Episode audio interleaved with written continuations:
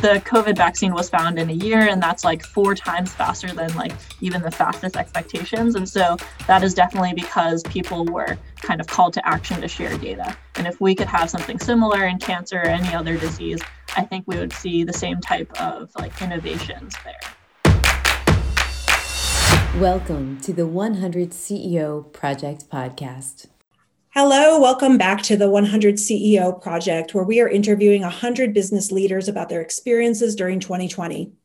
Today, I have Ann Kim at the microphone with me. She's the co founder and CEO of Secure AI Labs, a company whose technology helps hospitals to control, manage, and trace patient data through the research lifecycle, allowing them to maintain patient data privacy while contributing to healthcare innovation, which is important for things like clinical trials.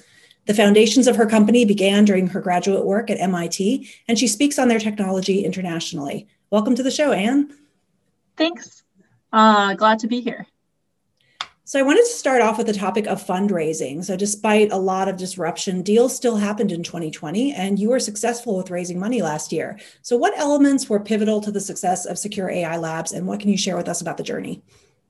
Yeah, sure. So, um, I think one really key part about uh, success in fundraising, and something that I did a little bit during the process, but I wish I had done more of, was certainly planning and worst case scenario uh, preparation. You know, I wasn't preparing for a pandemic, but I was prepared for like long due diligence. Um, and certainly that sort of buffer that I provided for myself was very, very helpful uh, there. And then uh, that was like in terms of uh, timing and planning. But I would say that uh, planning with your like investor list, building those relationships early, even if you're not fundraising, is definitely like helpful, especially for my next round, which is going to be in a year.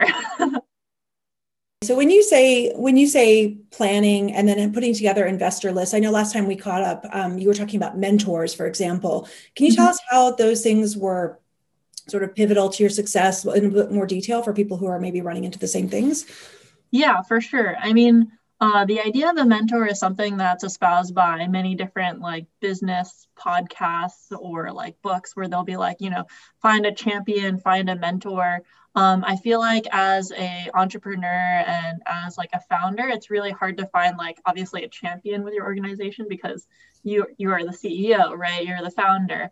Um, but what I would say more broadly is that uh, the I guess suggestion of having one mentor is kind of a myth in my experience and in my like peers experience and i think what i would recommend is that you have many different mentors mentors that sort of fit different facets of your life whether that's you know mentors for work life balance which might be a peer you know or um, advisors who have raised money before. Might be like mentors in fundraising but not, not necessarily mentors in your business whether it's like digital health or uh, machine learning. So just by sort of um, distributing that kind of responsibility across your network is really helpful. And you know is a little more work i will admit than having like one mentor but i think it is like totally worth it in terms of ability to sort of uh, build those types of relationships and also kind of uh, crowdsource that information that you need uh, for fundraising.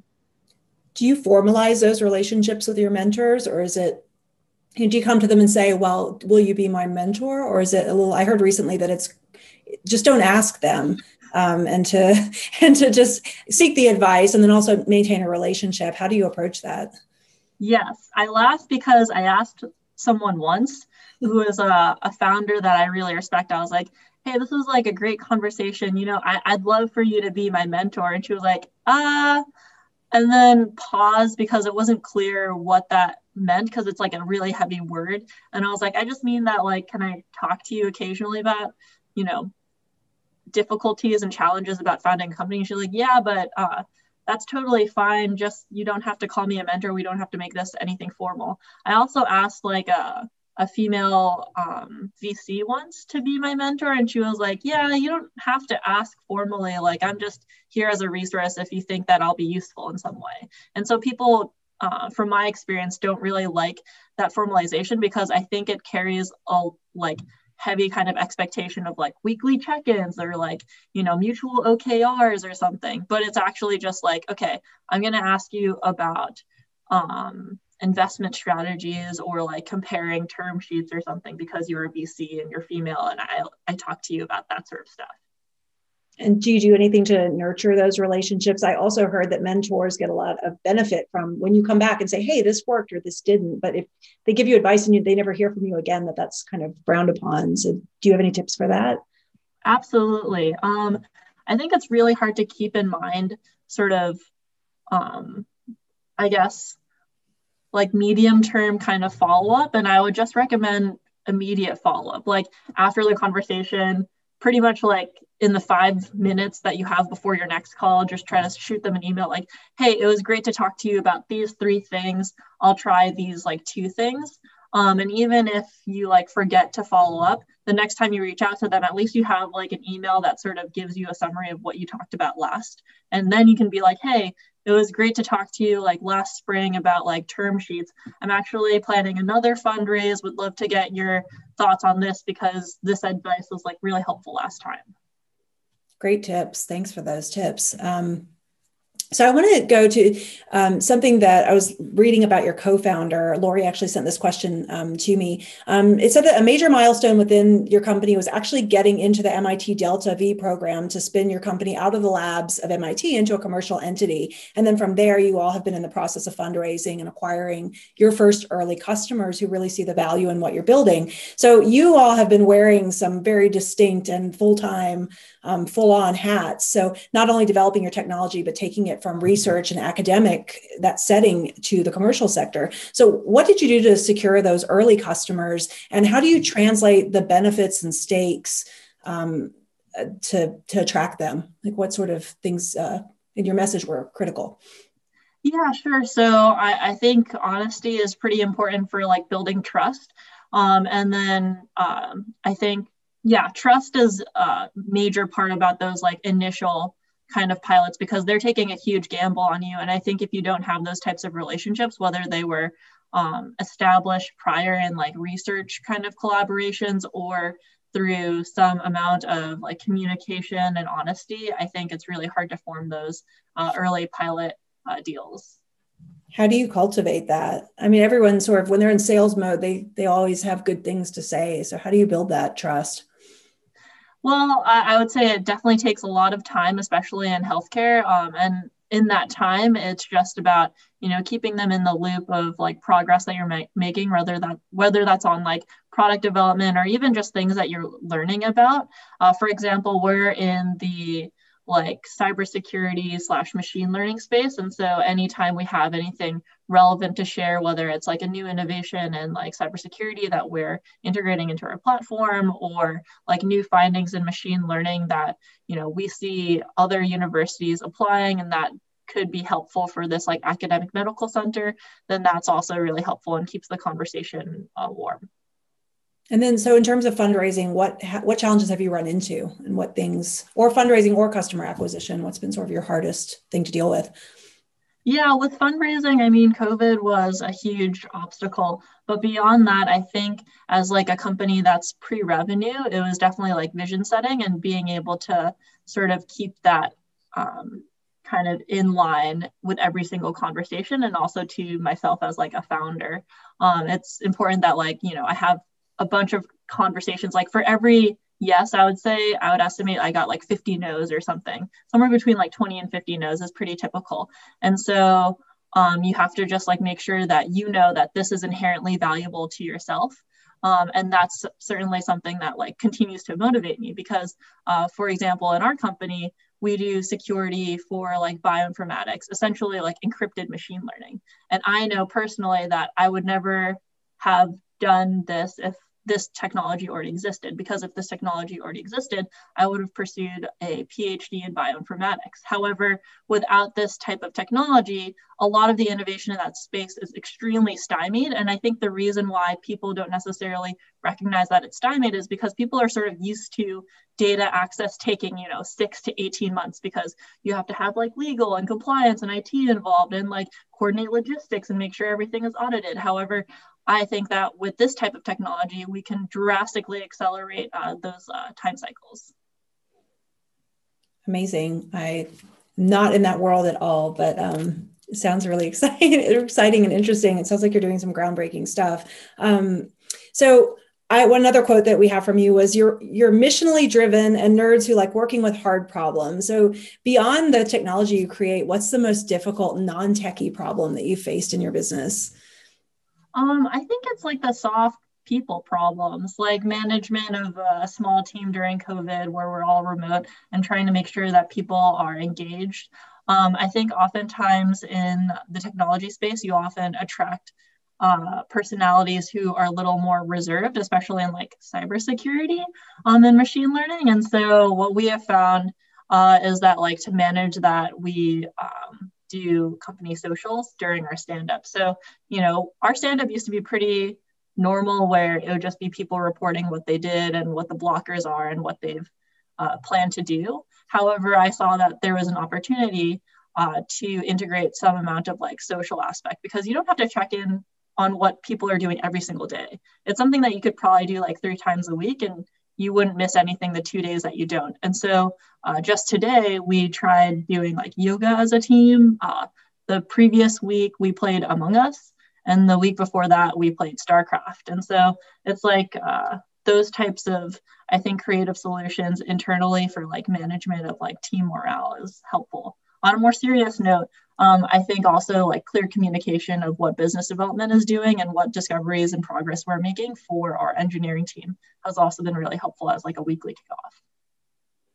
So, does that fit in with some certain core values that you've made for your company that drive your decisions around? Well, they could be also around your scientific pro- problem solving, but do you feel like you have core values set that kind of drive these decisions, whether it's to be to nurture your people in a social setting or around the data? I know you said that access to healthcare is one of your important personal yeah. values. So, can you talk about that a little bit? Sure. So um, I think I would have said last week that we have like 12 values, and those values are, you know, uh, being able to communicate and honestly, as well as like uh, being able to commit to different tasks and being able to communicate like uh, expected timelines for that. However, recently I've read Essentialism and I feel like we had too many values, which is to say we didn't have enough values. So um, I'm actually in the process of rethinking about how we sort of articulate and communicate those values in a succinct way um, and pick just a couple that we can do really well. I love that. And as a brand impact brand messaging person, I also agree with that, that less is more. It's sort of that idea that if you stand for too many things, you don't stand for anything. So I love that. Do you have any other tips from that book uh, that you would like to share that jumped out at you from Essential? Oh, man, that, that was like a really good book. I think another thing that sort of stood out to me was like the recommendation that um, to sort of test if you can do something or before you even say yes, spend like 30 to 60 seconds doing a minimal viable kind of version of that. And so, uh, for example, this podcast, you know, if I had read Essentialist before, an exercise that I think I would have done was like create sort of an example interview and like what I wanted as like a goal of like giving this interview. Um, and that's what I did like just this morning for this interview in order to prepare based on like some of the notes you sent me of like uh, what we wanted to talk about today. But for my own personal sort of goals of like, you know, I want to be able to make sure that in this podcast, I'm able to, uh, you know, give any sort of answers for any founders out there that feel really lost when it comes to like fundraising as well as you know uh, some amount of humanity and honesty and like the processes that go on in like founding a company and like leading a team uh, and fundraising well, those are great topics. So, do you have advice for lost? Did you ever feel lost in the middle of the process? Because I know I certainly have felt very lost before. And it's for me, it's always been about just picking yourself up and pressing on and never, never giving up. But mm-hmm. some people go to really, I don't want to say dark places, but some people do go to dark places where they just give up. Or so, do you have any advice there? Or did you ever hit a, a snag? Yeah. I mean, to sort of reiterate um, what I talked about before was that, like, you know, for every yes, you're going to get like 20 to 50 no's, whether it's like fundraising or in like uh, customer sales, right? And so it's important for you to understand why you're doing this and why it's important. Because the alternative for me is that, you know, I close up shop and I like do a PhD in this space because then the technology exists, right? Like this is a re like this is a big challenge not only in like healthcare but also is like a major blocker in my own personal career of like what I want to do in the space of bioinformatics. And so keeping that sort of clearly in front of me is a really nice north star to say like okay you don't need to get like down on yourself if this like entrepreneurship thing doesn't work because somebody else like hopefully a competitor like makes the solution or maybe like there's just some sort of like improved standard operating procedure that makes it such that like getting access to data and like being compliant uh, with like regulation research protocols just works right? Because otherwise we wouldn't exist. Um, and so that's really uh, like a good kind of guiding principle for me at least uh, at least like uh, missionally. But i think in terms of like values uh, i'm still in the process of like really whittling down what like very few things are important like you know a handful of things. It that's part of i think the challenge and that's great advice. And just to know that you the 20 to 50 rejections you know i even found that in the process of finding suppliers or you know there's just it's people are not always going to say yes and it's not personal and going on so super advice i love that um, going back to covid real quick um, um, a soundbite from the 2019 interview with the MIT Startup Exchange. The world needs our technology to overcome the standoff that exists between those that have data and those that want to use it. So, how did the rush to create a vaccine for COVID 19 help people either be aware of the standoff or close that gap? Yeah, really good question. And like a lot of our investors and advisors have asked us like why we haven't done a COVID use case. And the answer is uh, pretty, I think, hopeful in a way because uh, what we see with COVID is that there is an immense effort towards solving the problems there. And so there's an incredible amount of enthusiasm around data sharing. So if people got this excited about curing cancer, I think we would also find cures accelerated, right? Like the COVID vaccine was found in a year, and that's like four times faster than like even the fastest expectations. And so that is definitely because people were kind of called to action to share data. And if we could have something similar in cancer or any other disease, I think we would see the same type of like innovations there they it's interesting because they there is a ton of money. I feel like cancer research has a ton of money poured into it all the time sure.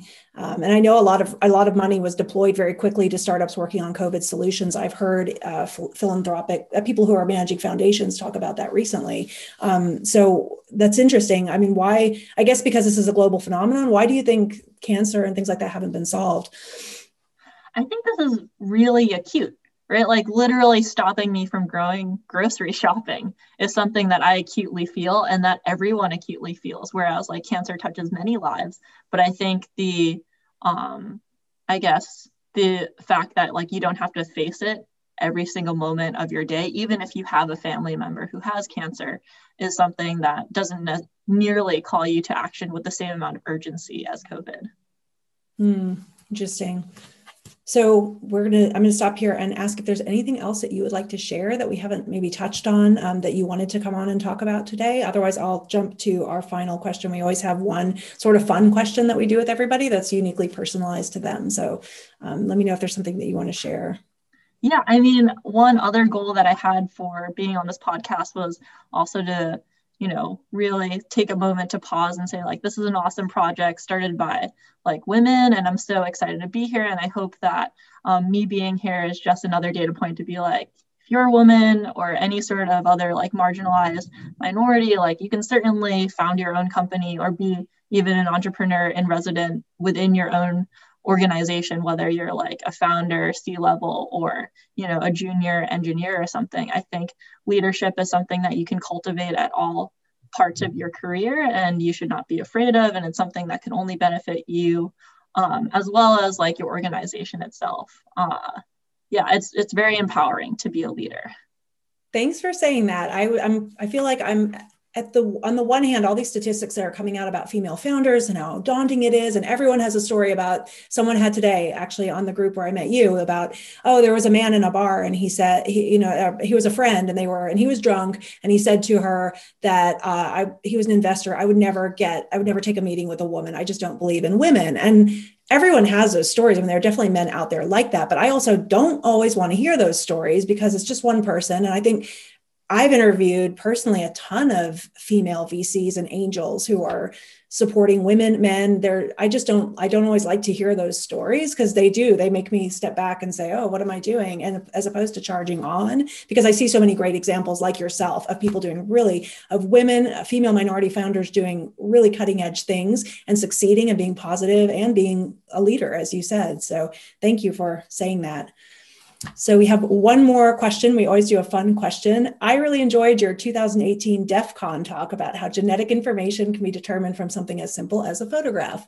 And I remember when 23andMe came out, because you talked about um, genetic testing, personalized genetic testing, I was pretty, pretty hesitant to submit my DNA. And so I'm curious, it's been a few years since that talk. So how has your thinking about these privacy concerns at the personal level evolved? And what do you think people should be careful about now? Yeah, good question. And uh, I think there's a lot of really exciting stuff that are being uh, pushed, like certain initiatives in Congress, like uh, 230, as well as initiatives like um, GINA, which is supposed to protect your like genomic data. Obviously, it's like very imperfect and can be like um, loopholed in a lot of different ways. One example that I gave in that DEF CON talk was that life insurance is not necessarily under the purview of like GINA, which I think it should be.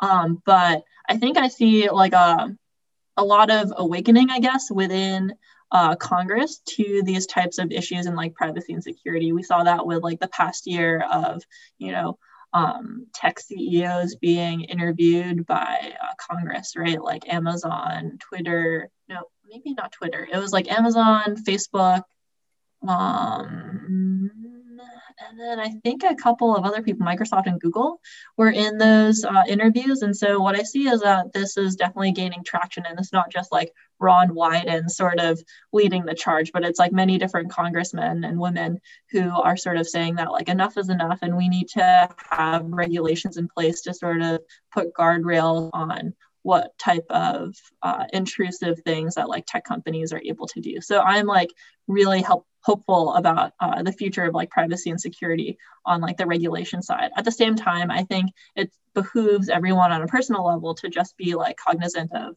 you know what you can do as an individual in order to like protect yourself and to take away power from these like types of companies. So one encouraging thing that i saw this week was that a ton of my friends downloaded signal in order to move away from whatsapp which is owned by facebook and which will be sharing data across the different platforms.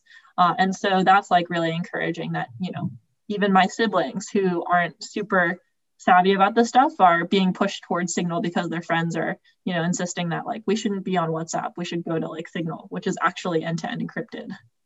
Mm, i hadn't heard of signal. I'm i'm always like for example i never put my son's photo on facebook. A lot of i have a lot of friends that they just share every little i just aside from the scary stranger issue. It's just also that just I don't want to give him an identity online mm-hmm. before he chooses that. Right? He's six. Who knows what's going to happen um, by that time? But I just thought your um, your talk was so interesting too about just selfies and how much you know information you can get from someone's face. And I do feel like sometimes that we're moving into this 1984 territory where um, there's just a lot of access to data and you just don't know how people are using it. And there's cancel culture and all this stuff. And something that you could say could be completely misconstrued and you just don't know where the data lives. So very interesting thoughts. Yeah for sure. But um, obviously as uh, you know individuals who have like public personas i think there's like a fine balance right? That like this is not certainly something that is conducive to my personal privacy to like be on a podcast where audio is being recorded and like this could be something that's taken for like a deep fake or something but i think you have to be brave about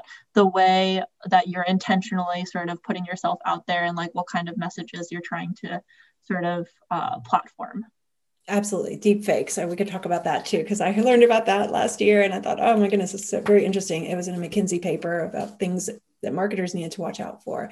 And Kim, this has been so interesting. Your some of this stuff is way above my head and science wise, but I'm fascinated nonetheless. So thank you so much for sharing your insights. And can you tell everyone where they can find you and um, how, if there's any help that anyone in the audience can provide, what you're looking for?